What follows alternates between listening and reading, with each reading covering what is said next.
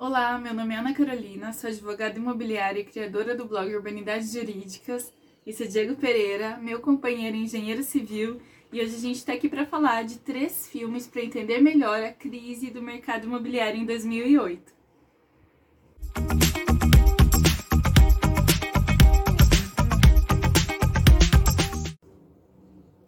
Se você curte assuntos urbanos, imobiliários e a relação com o mundo pop, não deixe de se inscrever no canal, curtir, compartilhar, comentar suas dúvidas e assim ajudar a gente a produzir mais conteúdos como esse. Antes de mais nada, vamos explicar um pouquinho do que, o que foi a crise imobiliária de dois mil e oito. Foi a maior crise financeira desde o crash da Bolsa de vinte e nove, né? É uma, foi uma crise que impactou todo o mercado norte-americano e, por consequência, do mundo todo. Gerou uma crise financeira sem proporções e até hoje ainda temos algum reflexo dessa crise na economia mundial. Historicamente, nos Estados Unidos, a hipoteca é muito utilizada para quem necessita adquirir um imóvel ou fazer um empréstimo com juros baixos. A pessoa oferece o imóvel como garantia de que vai realizar o pagamento das parcelas desse financiamento.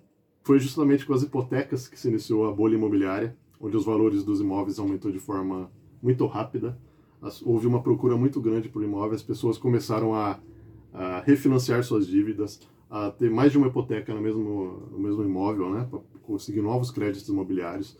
O, o acesso ao crédito ficou muito simplificado, às vezes as pessoas não precisavam nem comprovar a renda para poder estar fazendo uh, o financiamento imobiliário.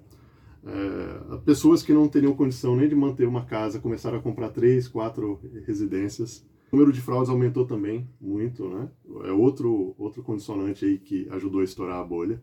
Em dado momento, o valor dos imóveis parou de subir. Isso fez com que as pessoas que estavam certas de que ah, eu vou refinanciar meu imóvel agora com o valor X, porque depois eu vou, ele vai subir de valor e eu vou acabar ganhando, né, nessa troca.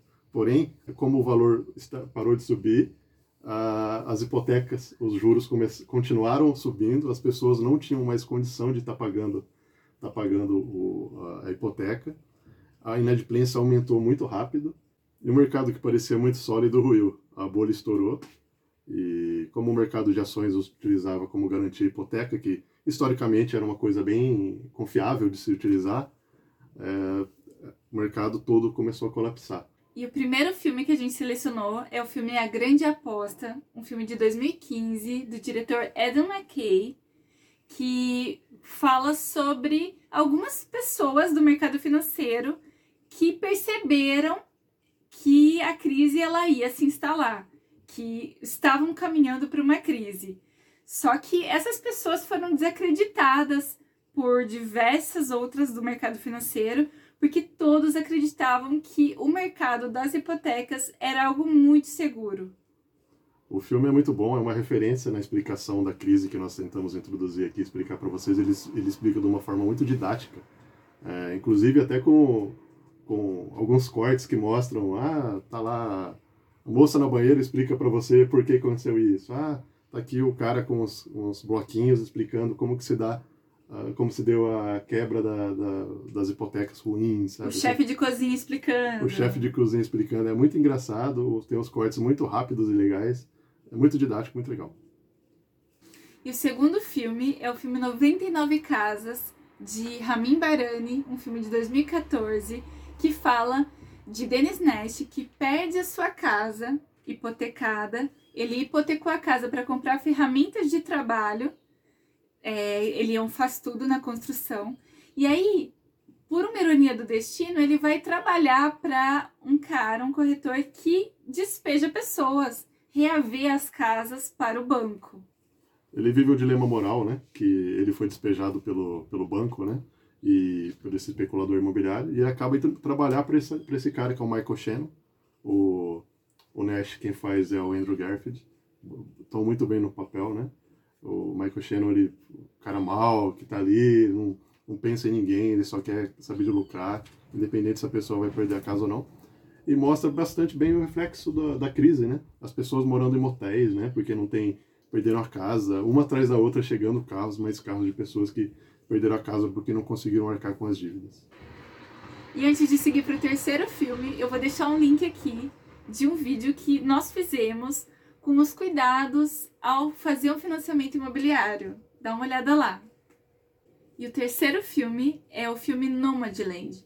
É um filme recente de dois mil e vinte, da diretora Chloe Zhao, que conta a história de Fern, que é uma mulher que morava numa cidade que girava em torno de uma empresa que faliu durante a crise dos Estados Unidos de dois mil e oito.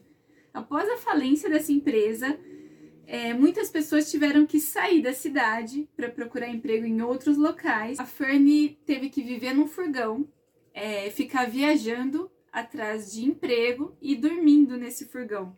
Ela não era a única, havia toda uma comunidade que por um motivo ou por outro teve que aderir a esse estilo de vida.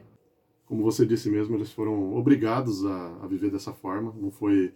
O pessoal romantiza muito, né? Você, ah, eu vou viver no motorhome, vou ficar viajando, curtindo, não. Na verdade, são pessoas que não têm teto, são, são os homeless, né? As pessoas que perderam suas casas com a crise, elas foram forçadas a viver dessa forma. E mostra, o filme é bem contemplativo, ele mostra o dia a dia dessas pessoas, os nômades do século vinte e um, né? A Fern é interpretada pela Frances McDormand, né? Que muito possivelmente vai ganhar o Oscar de melhor atriz agora de dois mil e vinte e um, assim como a diretora também está concorrendo com boas chances de ganhar também. Então é isso, espero que você tenha entendido um pouco sobre a crise de dois mil e oito, que tenha gostado das sugestões e ficado com vontade de assistir os filmes.